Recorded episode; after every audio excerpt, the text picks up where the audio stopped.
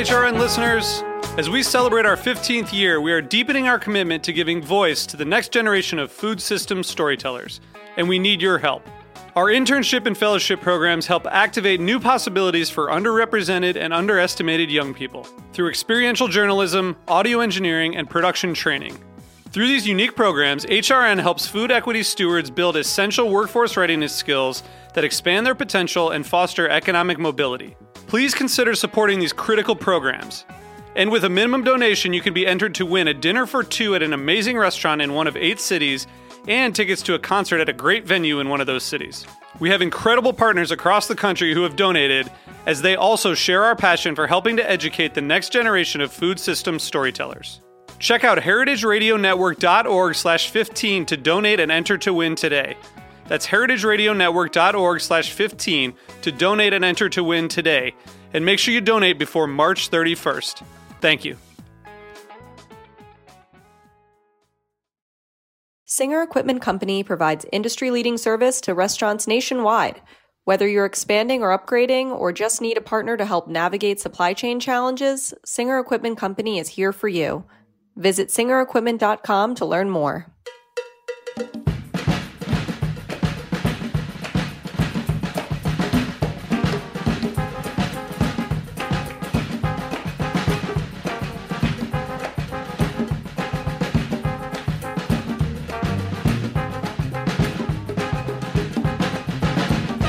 Well, hello. Welcome to All in the Industry on Heritage Radio Network. I'm your host, Shari Bayer, and it is Wednesday, March 9th, 2022. This is our 317th episode of this series, which is dedicated to behind-the-scenes talent in the hospitality industry. Today, my guest is a founder, CEO, film director, producer, and writer. And yes, that's all one person. And I will introduce her fully in a moment. First, as I do on every show, I will start out with my PR tip, and then later we will have my speed round game, industry news discussion, solo dining experience, and the final question.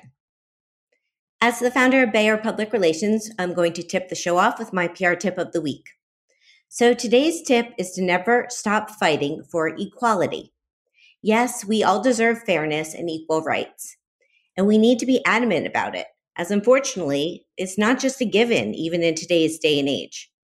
Human rights are inherent for all human beings, regardless of race, sex, nationality, ethnicity, language, religion, or any other status. So let's remember to advocate for equality always. That's my tip today. Okay, I'm really excited to have my guest joining me. It is Joanna James. She's the founder and CEO of MAPP, which stands for Mentorship, Advocacy, Pandemic Relief, and the Power of Women. It's a nonprofit supporting women-led food organizations, empowering women to lead through mentorship and advocacy. And it's having its first MAPP Restaurant Reset Conference in South Florida from April 24th to 26th. Joanna is also a first-time film director of A Fine Line, Vanity Fair's best documentary, focusing on a woman's place in the kitchen, and she's a producer and writer. Without further ado, hi, Joanna. Welcome to the show. Hi, Shari. Thanks for having me. Thanks for joining me. This is going to be exciting. There's so much to talk about. Yes, there is. So I always start with my guests to find out about how they got into their career. So you want to take us back and before at the beginning, what led you eventually to want to produce A Fine Line? Because that's when my introduction to you or your career came. You sure you want to go there? Because that could be the whole podcast. Well, the only reason I say that is because I feel like I have a few different careers on different tracks, but very connected. Number one, I never, ever would have called myself a filmmaker or thought in a million years that's what I would ever do. My passion was always from literally a little girl, storytelling. And particularly writing. But, you know, it's funny because, so my parents, they opened pizza stores, lots of them, and then would sell them. But there was a family rift over, you know, the restaurant that my mother's parents had. And so my parents got out of the industry and somehow opened video stores. And even from 3 years old, I remember many memories of sitting there while, you know, they're working, and I'm literally in front of like a VHS player, an old TV, little box, and just watching my favorite movies over and over again. And so I do think there was always this love of film, you know, always glued to the Oscars. But again, when I was growing up, I never saw any women film directors. You know, the big names were Scorsese and Spielberg and Coppola, but not Sofia Coppola, you know. Now today, that's a different story. You know, I could list off so many who I love and respect. And that's part of our MAPP motto, which I know we'll talk about MAPP, the nonprofit I founded, but it's if you see it, you can be it. And so I think what I ended up doing was sticking to what seemed more within reach, which was to be a journalist, to be a newspaper reporter. And that's all I ever did from, you know, junior high throughout high school. I was the editor of my paper. And then any other waking moment was at my mother's restaurant, because clearly they got out of the video store business and got into, my mother ended up opening her own restaurant. My parents were divorced. And so I was there anytime if I wasn't at my grandparents' house, who pretty much raised me. And I loved being there. And so I have probably worked every department in the restaurant, from literally on the line. That didn't last very long. I was always more the front of the house person. And then when it came to going to college, I knew I wanted to become a bartender, because I'd always done serving, but I was too young to do bartending. So I took this like old course. It's so funny looking back. And I memorized every drink, you know, known to mankind. But I really wanted to help my mom and not, you know, feel like she had to financially support me or anything. I always wanted to be independent in that regard.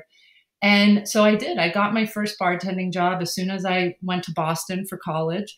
And then I've never turned back. I have always been either bartending or serving and writing. Those are my two things. And it wasn't until making A Fine Line that I stopped pretty much, working in the restaurants, because I was now making my first film and I was also having my first baby.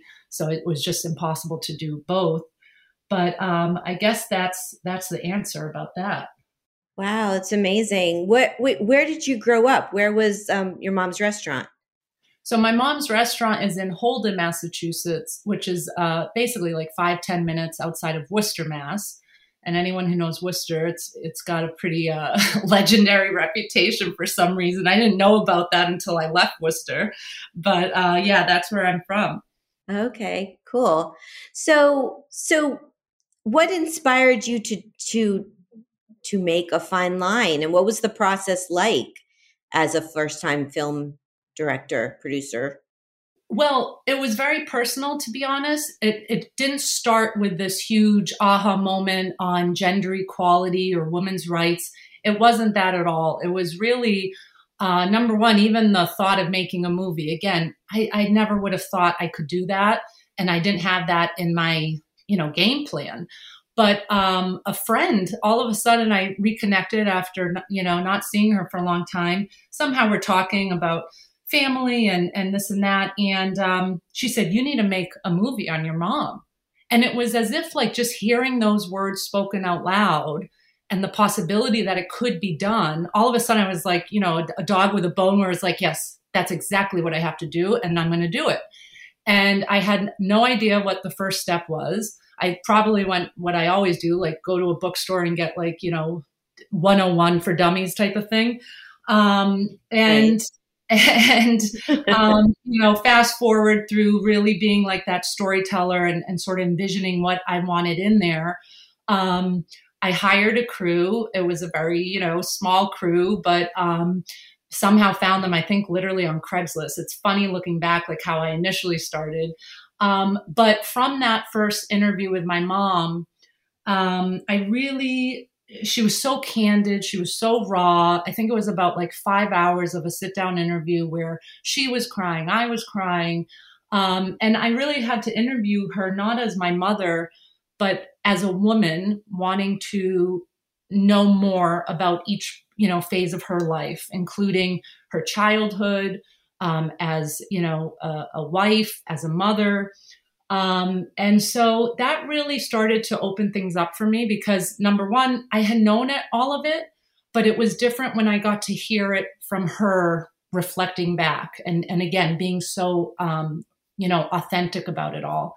And then I became pregnant during production, which was really interesting because now after literally hearing everything my mother went through, all the obstacles, she really, I think what resonates about A Fine Line, and in particularly with men too, which is so interesting, is the underdog story there.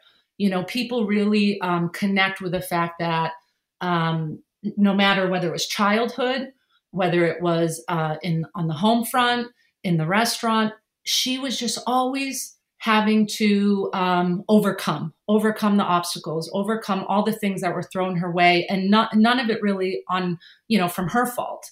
And so I think, you know, that really started opening things up for me. And also the journalist in me came out because now I was seeing, okay, so, again, this was 8 years ago. This was 2014. So it was a different discussion, like a different national dialogue around women's rights, gender equality. And what was happening was everyone, and I would say especially women, were really owning it. And not just working women in the, you know, stay-at-home moms. Everyone just, I feel like women were finally saying, we want more. And that was a powerful moment. And I was experiencing it myself, like everything my mother was sharing with me that she went through 30 years prior. I was literally going through it, the same thing, introductions that were promised to me that never happened, you know, meetings that should have been very straightforward about capital. It was not the way. And when I talked to some of my guy friends about it, they were like, that would never happen to us. So again, just started to really dig into the research. And then I realized, okay, now we have to make this about a shared experience because we know everyone's going through this, and especially women in the hospitality and culinary industry. There was so much that was being talked about at that point in time.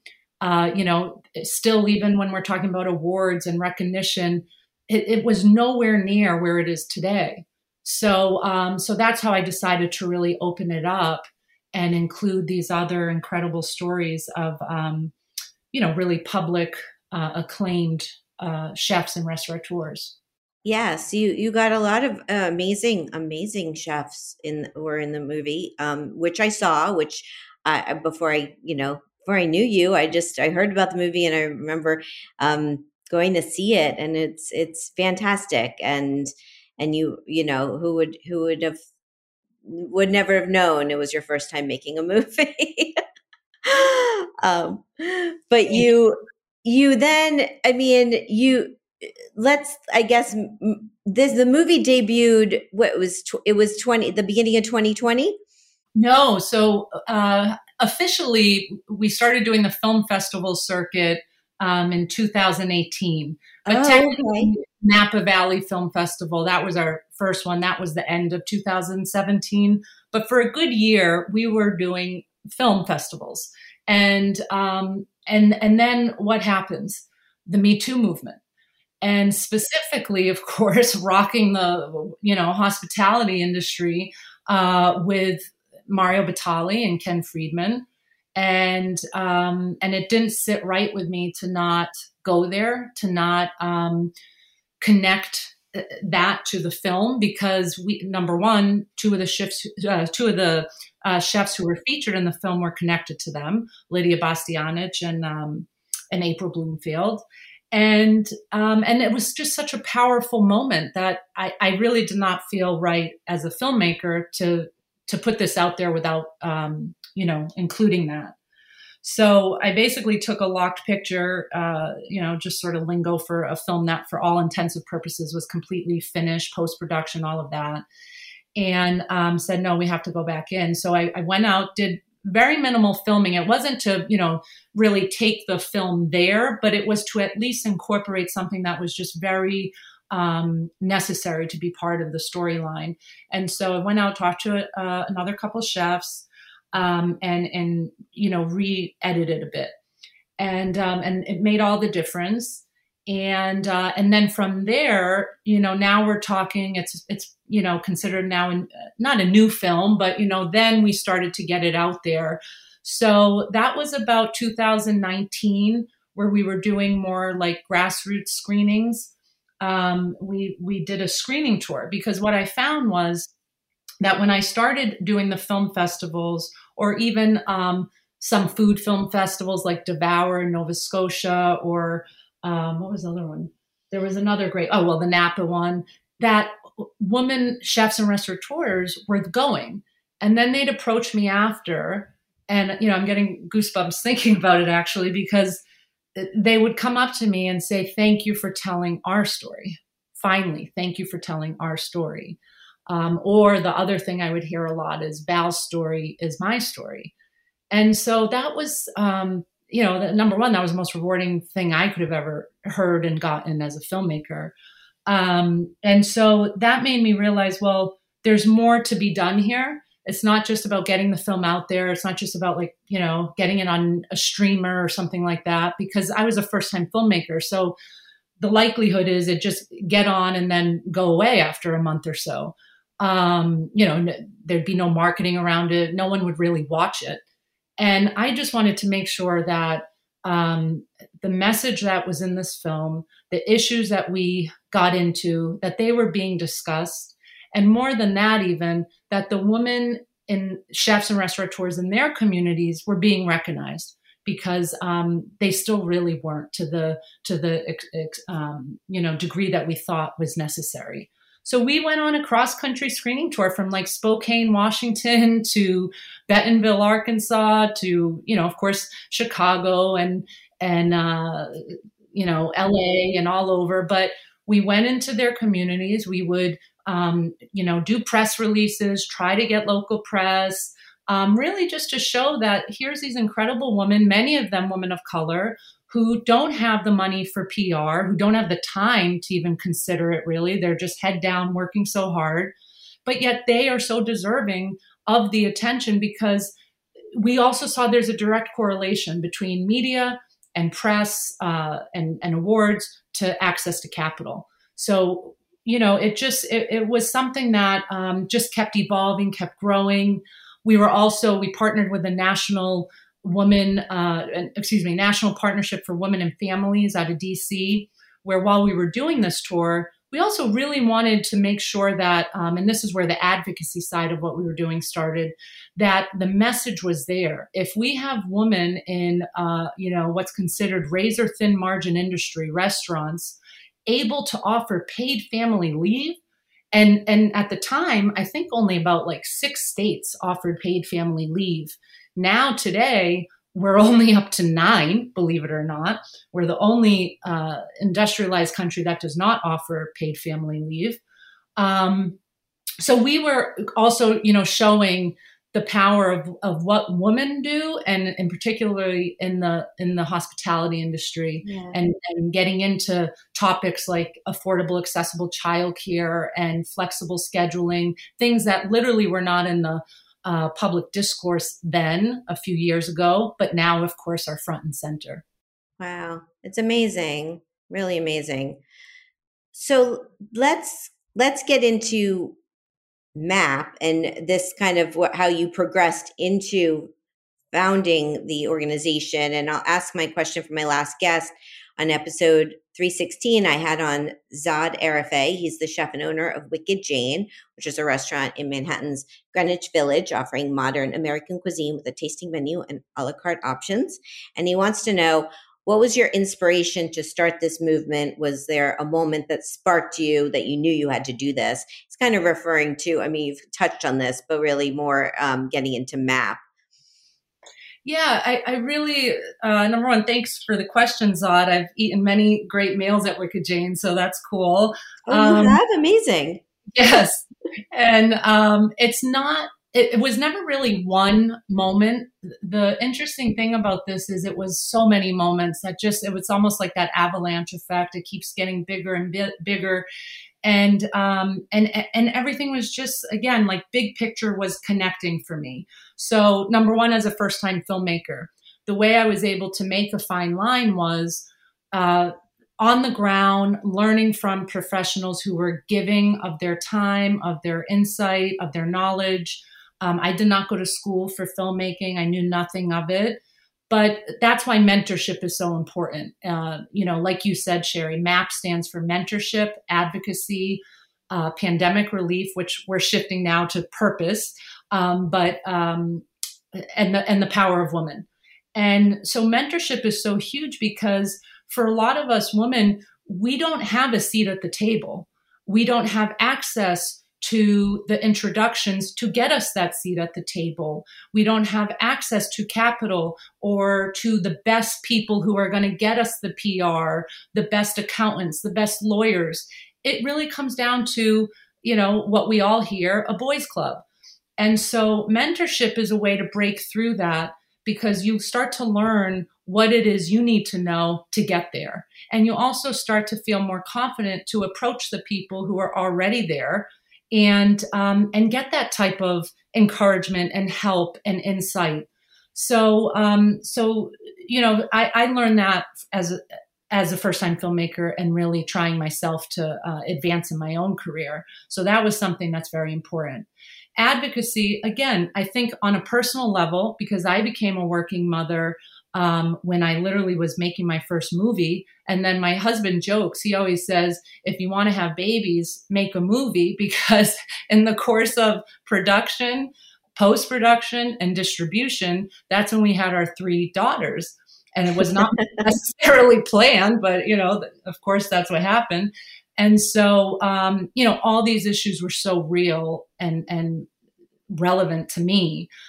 Because I was dealing with all those things. Like if I wasn't self-employed, how in the world could I have a baby and go back to work? I just couldn't do it, not only for the financial reasons, but it's so hard mentally, psychologically, to just leave that little baby after a few weeks, even after 3 months. So, all these issues made sense. And we saw the importance of what a film does.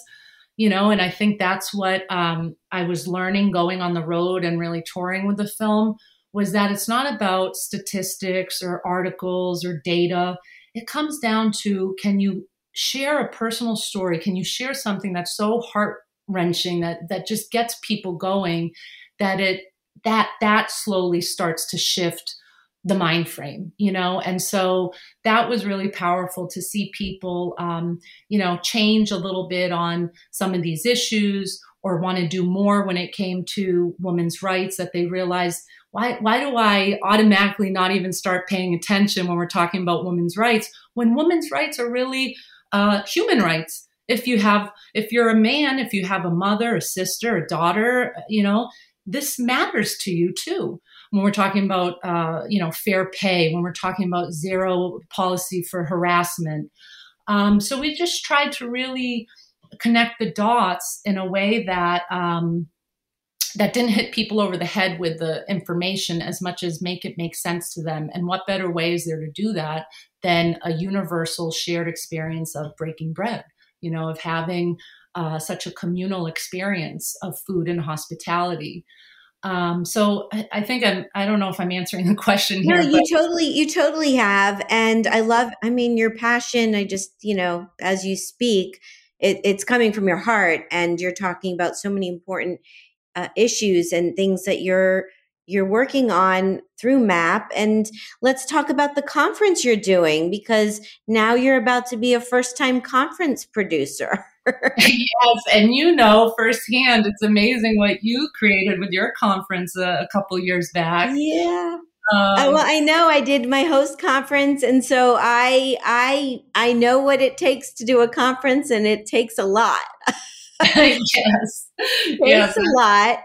It's a big undertaking. And so MAPP Restaurant Reset is taking place in South Florida, down in in Fort Lauderdale, April 26th. The 24th to 26th. So tell us about it. And I'm going to be there. So I'm super excited. Yes, me too. Well, we're really excited about this. You know, the way we even created MAPP was was right at the beginning of COVID. There was obviously no way we were going touring with a film or doing all the events that we were doing. So it gave me time to sort of just reflect and say, okay, what is the service we're offering? What can we do of value to, you know, the so many women, especially women chefs and restaurateurs who were following us on social media, who would always DM us or email, or I even got phone calls. So that's how, you know, this all started to come about in terms of a official 501c3 and what we could do with mentorship, with advocacy, everything. And over the course of talking to so many different leaders in the industry, because I was also developing a new film series, but, you know, the conversations that we were having, it was unbelievable because it didn't matter if you were the most established, highly respected restaurant group or a small independent mom and pop shop, everyone was pretty much in the same boat as to thinking, how can we do this better? You know, the restaurant industry has pretty much been operating the same way for the past 100 years, if not longer. Okay, there's a few differences with technology, with new terms, but overall, it's operating the way it is. And there must be a more efficient and easier way to do it so people aren't burning out. Especially after COVID, where not just about the stress of protecting your staff, your customers, but also, you know, so many people I was talking to, they were working harder than ever before, and yet obviously making a lot less. And then you shift to today, and some of them are doing really well because, you know, again, they were there for their communities, and now their communities are showing that support. But now they're dealing with supply chain issues, with staffing issues, all these things. So I just feel like we're at a precipice of where do we go from here? It can either be really exciting because everyone knows we have to make changes, so what are we going to do? Or it can be like actually really bad. It can't stay the same, that's for sure, because it's just not possible, you know? And so and when I say really bad, I mean, like, if we thought it was bad enough that a couple 100,000 restaurants have closed down, we're still in it. We're still going through the history. It's not like, even though COVID, everyone feels it's gone, not the repercussions. And I think people are getting so burnt out, are so, just trying to figure out, how can I do this better? Even if they love it, that I'm afraid I don't want our favorite restaurants to close down or to prevent the next generation from getting in. And so that's what the Restaurant Reset is all about. It's really bringing together all our leaders, and not just the leaders who are on the, you know, best food and wine lists or James Beard Foundation nominations and all this and all that. It's really, we're curating an audience of people who we really highly respect, who we've met along our travels. We're providing scholarship tickets to make sure it's the most inclusive, represented audience, because everyone's going to participate. It's not like some huge, 1,000-person conference. This is really going to be about all of us sharing, inspiring one another, and learning from each other to see how we can do things better and have a really good time. Let me say, we're going to really... Food, drinks, of course, all of that. Yes. Yeah. Well, it's going to be fantastic. Do you want to talk a little about some of the speakers or some of the agenda, and then we'll take a little break? Yeah, absolutely. So one of the first events we're doing on Sunday as part of our welcome reception is mentorship speed dating, which we've done before. And it really is so fun, but so effective. You know, all of our attendees will be divided in round tables, and all of the experts, which you're one of them. So I'm so happy you're going to be there representing branding, Yeah, I'm honored. I'm very honored to be a part of it. Thank you. Yeah. And so all of our experts are going to rotate table to table, but we're talking about experts having to do with finances and accounting, with, sustainability, technology, profitability, growth, expansion, all the different top issues for whether you're just opening your first brick and mortar or you're scaling a restaurant group. And JJ Johnson, who we're so happy is coming, he's going to be one of our keynote speakers that evening about the power of male allyship and what more men can be proactively doing to really make a difference. So JJ's awesome. So.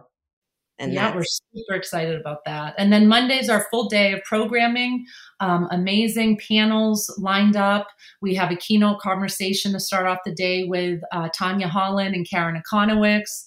We have a panel with, you name it. And we just work so hard to get them there. And we're just so grateful they're a part of it.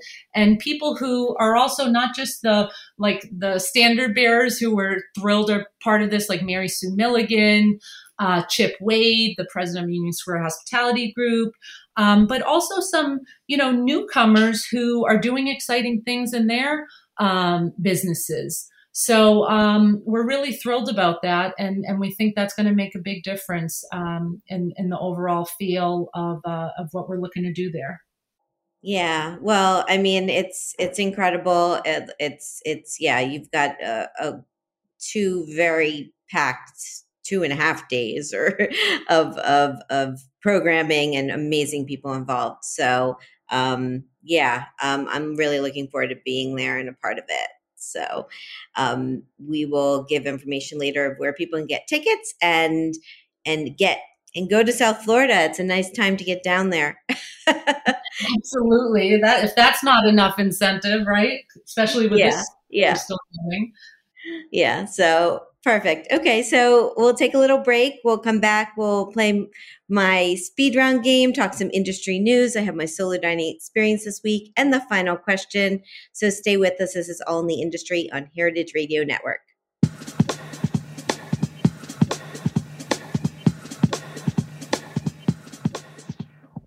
If there's one thing we can all agree on in the restaurant industry, it's that the working world has gotten weird. It makes sense to be thinking about your options and how to build your career in 2022. Health insurance, benefits, a 401k match. A job at Singer gives you the chance to start fresh while still working in the hospitality world you know and love, but from a different perspective. Work alongside kitchen and tabletop designers to be a part of restaurant openings all over New York City and beyond. Join our team of food service experts committed to the future of hospitality. Singer Equipment Company, now hiring. Industry-leading service provided by industry leaders, Singer Equipment Company. Visit singerequipment.com/careers to apply today.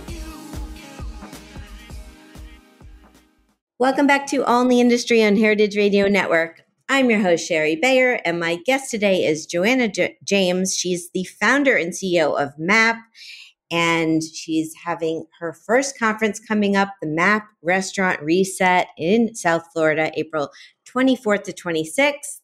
And Joanna, it's time for my speed round game. So what this is I'm going to name a couple things and you get to pick your preference, such as chocolate or vanilla. Awesome. Are you ready? Yes. All right, here we go. Eat in at home or eat out at a restaurant? I much prefer to eat out at a restaurant, but right now with 3 little girls under the age of 7, we tend to cook at home a lot too. Okay, I hear you. How about indoor dining or al fresco dining? Either. I think there's some really nice, dark, fun, restaurants that you get that great feel, but al fresco is pretty fun too, obviously. Fun. How about wine, beer, cocktail, mocktail, or champagne? Ooh, I saw this quote that was really funny to me recently. It said something like, there's people who were having champagne and caviar, but should have been having hot dogs and beer. And I feel like I like both. So I totally get it. I think it all depends on the time and place because I love all of the above. Okay. It's hard to choose. How about tasting menu or a la carte? If there's a tasting menu offered, I'll usually go for that because I really respect the, you know, what went into creating that. And I think that's always the way to go. So yeah, I would do that. How about small plates or large plates? Definitely small plates. Communal table or chef's counter? Chef's counter. I was recently somewhere for a communal table and I just found there's no point to it. That's funny. Okay, a couple more. Tipping or all-inclusive charge? This is something we talk about a lot because I think it has to do with equity, with bridging that gap between front of house, back of house. But until we fully get there, I do understand and value, I think the tip culture. I hope we can get to a place. And I figure we could now when the public is so involved in this conversation with restaurants that it could be all inclusive. But until then, I love tipping for great service. And I think there's a big difference when you do get great service. Yeah. Okay, a few more. I have producing films or producing conferences. Well, look, when I get into that film world, it's like everything else falls to the wayside. And so for me, it feels like a blessing that I ever got to do that and be part of that process. So I really want to get back to it. But I will say, producing my first conference, there's also something just so, exciting about the fact that, number one, these people believe in what we're doing enough to want to come and be part of it and so generous of their knowledge. And then the people who are coming, are just, we have nearly from every state, a woman chef and restaurateur coming. So to me, that's a huge responsibility. And I'm also really excited about doing this.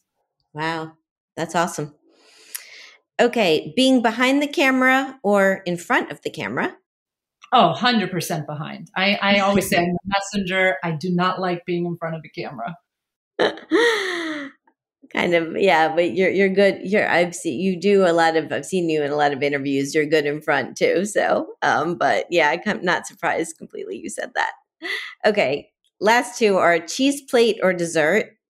Dessert. Manhattan or Brooklyn?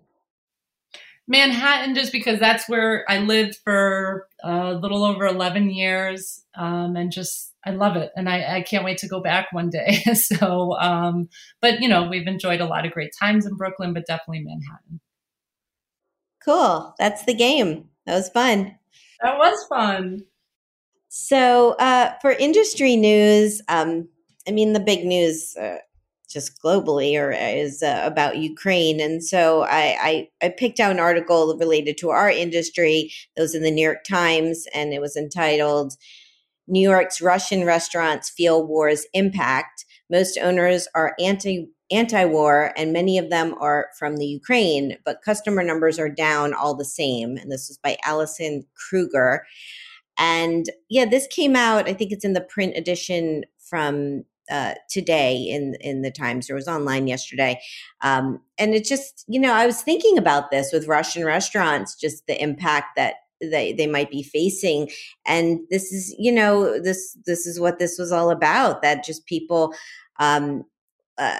Russian restaurants they're having a PR problem, that a lot of the owners are openly against the war or even from Ukraine, and yet they're experiencing huge restaurant reservation cancellations, social media campaigns against them, bad online reviews. It's like, it's really a problem. And I feel for them. I feel that people are just making decisions or being anti these restaurants simply because they're known as being Russian. So mm-hmm. Yeah, we were able to read this piece. Oh, I think it's so sad because I think if there's anything we learned from what's going on in Ukraine, it's the resilience of the people and how unified they are. It's all about unity. And so if we're doing the complete opposite in the sense of, the crazy part is some of these Russian restaurants, the husband or the wife is from Ukraine and have lost some of their family members in Ukraine. So, you know, anyone who tries to think they're being an activist, but yet they're not educated in the matter, they have no ethics around what they're doing, that's far from it. It's one thing if you want to do something fun, like, you know, go say, I'm going to have a Kiev mule as opposed to a Moscow mule. Okay, great, you know. But when you do something that, you know, because I've heard of not only going to support these restaurants, but damaging them, you know, just all these different things, like you said, writing reviews that are just not true. I just don't think it's right. And especially when some of these restaurants are showing their support of Ukraine, they're posting about it. They're saying they have it on their website, a flag in their restaurant, in the front door. So I don't know. I think we all just need to be more open to what the situation is than, you know, just do something that is not grounded in reality. Yeah, I agree. I mean, it's just that it's sad that people just sometimes take action and they don't, they're not educating themselves, and they're not really aware of the situation, and and it's damaging people's lives and businesses. And so, yeah, it's disturbing. And also that we're still, I mean, it's been a really tough time in general the past couple of years for restaurants with COVID, and we're just sort of getting through that. And this is just another thing. So it's hard. Yeah, and what's their connection to Putin? You know, it's like, yeah. I understand everyone's upset at what is happening, but you know, they're not connected to a war criminal unless they're supporting the war. You know, you can't fault a restaurant that their ancestry is of Russian descent and they want to share their food and culture with us. So, but this has been happening for so long, right? After 9/11, you know, people were attacking the Muslim community. So there's always a scapegoat people want, but that's, you know, it's not right. So, yeah, no, it's not. And yes, what you said, I agree with. And on another, I mean, related but different note, there was also an article in the New York Times, Florence Fabricant covered about donations happening on behalf of some restaurants. And Keith McNally's Balthazar, he posted that yesterday, from his sales yesterday, he was going to donate all the revenue to UNICEF's initiatives to ease the plight of refugee children from Ukraine. And he was estimating it was going to be $35,000 to $40,000. And then I saw today he posted it was $50,000, and one of their guests matched it. Someone very well off that it can do that. But it's incredible. There's a lot of efforts happening where people are, taking initiatives and trying to be helpful. So I think that's very nice, you know, on the flip side. And that's a great story to change the field there, because on the other hand, you see how, again, that's the story behind chefs and restaurateurs. They're automatically the ones who want to do something to help. You know, and even during COVID, when they were going through their worst times, and they didn't know how long they'd be closed or what it meant to reopen, here they are feeding, you know, our essential workers, the frontline heroes. And those are some of the most, just really heartfelt moments ever. And yeah, it's really incredible to see what True. And also I know Veselka, which is a popular restaurant, Ukrainian restaurant in East Village, there's been a line down the block for that since this whole thing happened. It was always been a popular restaurant, but there's definitely support. People are making an effort to support. So that is nice. And before I do my solo dining experience, just one more time to shout out about the Taste Awards, which this show, my show here, is nominated for in a viewer's choice category. And so you can vote Best Food or Drink Radio Broadcast. You can go to thetasteawards.com. Voting ends on the 11th, which is 2 days from now. So if you like listening, go vote. It would be wonderful it would be very cool to win. Who knows? You know, it's great to be nominated, as they say. And we'll see. We'll see what happens. So thank you in advance to anyone. And thank you, everyone who listens to this show. It's obviously a passion project of mine, and I appreciate everyone tuning in. Okay, so this week for my solo dining experience, I went to a restaurant called El Quijote. Here's the rundown. The location, 226 West 23rd Street near 8th Avenue at the Hotel Chelsea in Chelsea, New York City. The concept, so it's the reopening of one of New York's most iconic Spanish restaurants, which first opened in 1930. It had been closed since 2018 with the hotel's renovations. And so it just reopened, and they're now focusing more on northern Spain cuisine from the Basque region. And the owners are, well, it's the Sunday Hospitality Group, which has Sunday in Brooklyn, which is in Brooklyn. They also have one in London, and Rule of Thirds also in Brooklyn. And the owners, its co-founder Adam Landsman, culinary director partner Jamie Young, a new partner Charles Syke, and chef de cuisine is Byron Hogan. So why did I go? Well, I love a good revival. My experience. So this last Friday night, I went down to Chelsea as a walk-in, and it was a bit busy when I got there, but luckily a seat just opened up at the end of the bar, and I had good timing. So I got a seat. I chatted with both the bartenders, Selma and Sergio. They were lovely. I mentioned that I knew Adam to see if he was there, and he wasn't, but they were then very gracious and sent me out a little extra dish of olives, and the place had a really nice energy and good vibes. And it was interesting hearing the couples around me. They were talking about how they comparing the old restaurant menu to the new one. This one seemed to be more of the greatest hits, that they've like narrowed it down a little bit. So what did I get? Well, I got a glass of their non-alcoholic sangria, which is called Santa Sangre.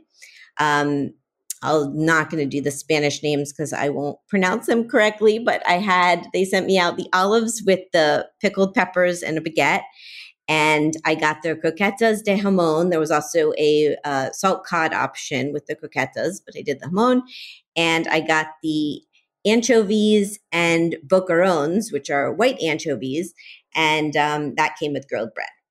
So my take, well, it was all great. The sangria was very sweet. I actually asked them, the bartender added a little club soda to it for me because I just needed to dilute a little bit. But it was delicious. I don't drink sangria or non-alcoholic sangria that much. Don't really see it that much.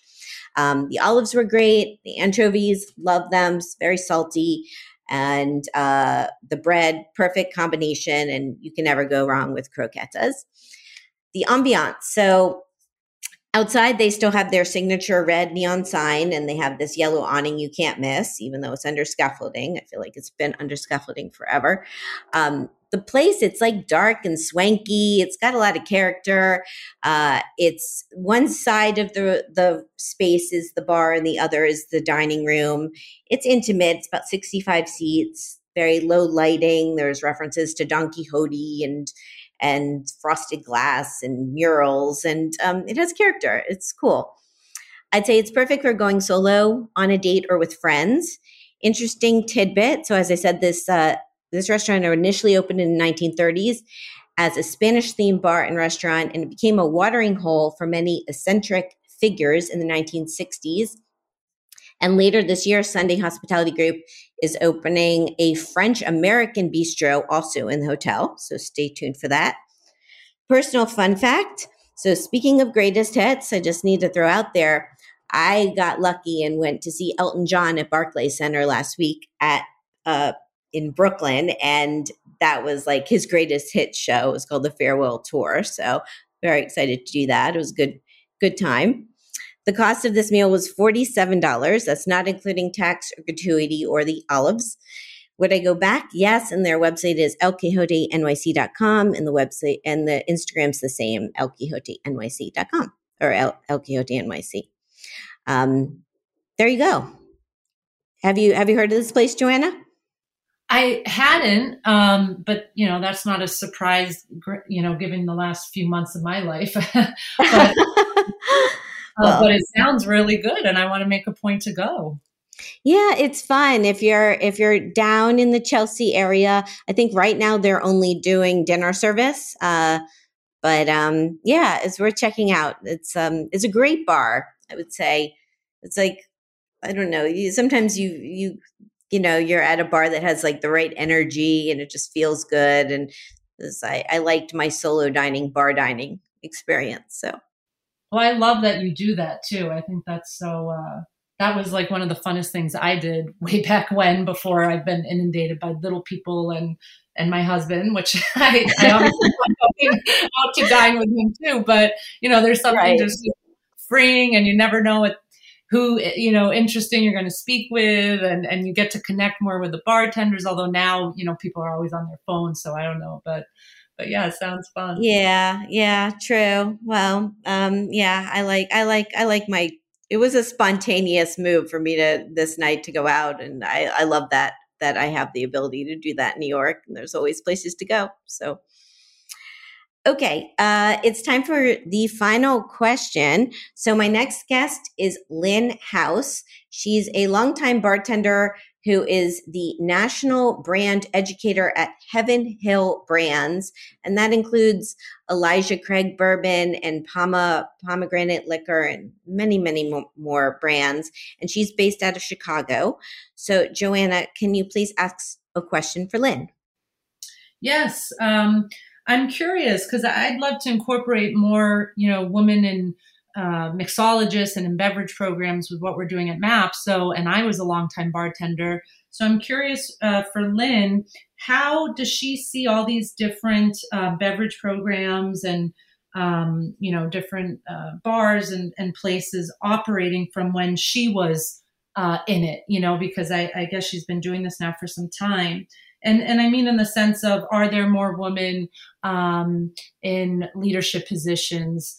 Is there zero tolerance policies? Do we feel that it's more respectful and there's opportunity for growth without, you know, what you heard of having to, you know, do some pretty exploitative and horrible things that were existing? So, yeah, I'm curious about that. And also, as an educator now, if not just her brand, but if in general more brands could take more of a an active role in trying to make things a little better when it comes to them engaging with these different, you know, places.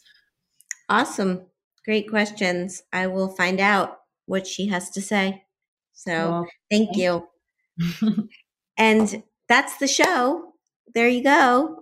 Thank you so much for joining me. I loved hearing all about your stories and the amazing work you've done. You're incredible. And I you know, this conference I know is going to be wonderful. So wishing you the best and just thank you so much for joining me. Oh, it's my pleasure. Thank you so much, Shari. I love listening to your show. Definitely going to be going to tasteawards.com. That's for sure. And yeah, I thank you. Really was fun. Thank you so much. Makes my day. So my guest today has been Joanna James. She's the founder and CEO of MAPP, which is a nonprofit supporting women-led food organizations, empowering women to lead through mentorship and advocacy. She has her first conference coming up, MAPP Restaurant Reset.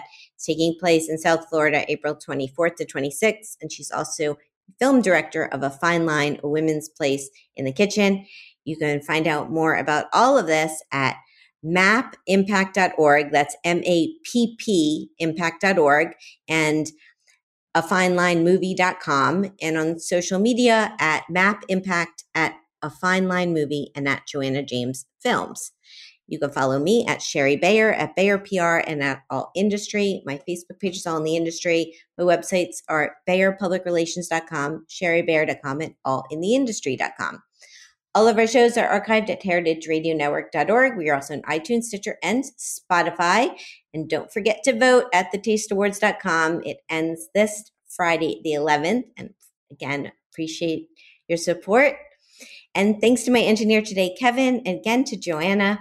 I'm your host and producer, Shari Bayer. I'll be back next week with a new show. Hope you'll tune in then, and thank you for being part of All in the Industry. Bye.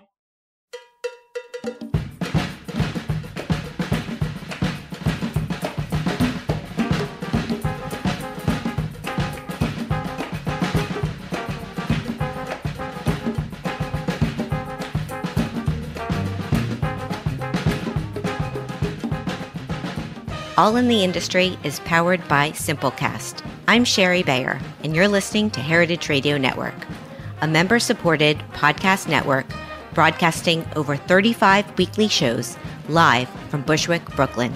This year, HRN is celebrating 10 years of food radio. For the past decade, we've been taking you behind the scenes of farms, restaurants, breweries, school cafeterias, and more. It's been 10 years, and we're just getting started. Learn more at heritageradionetwork.org.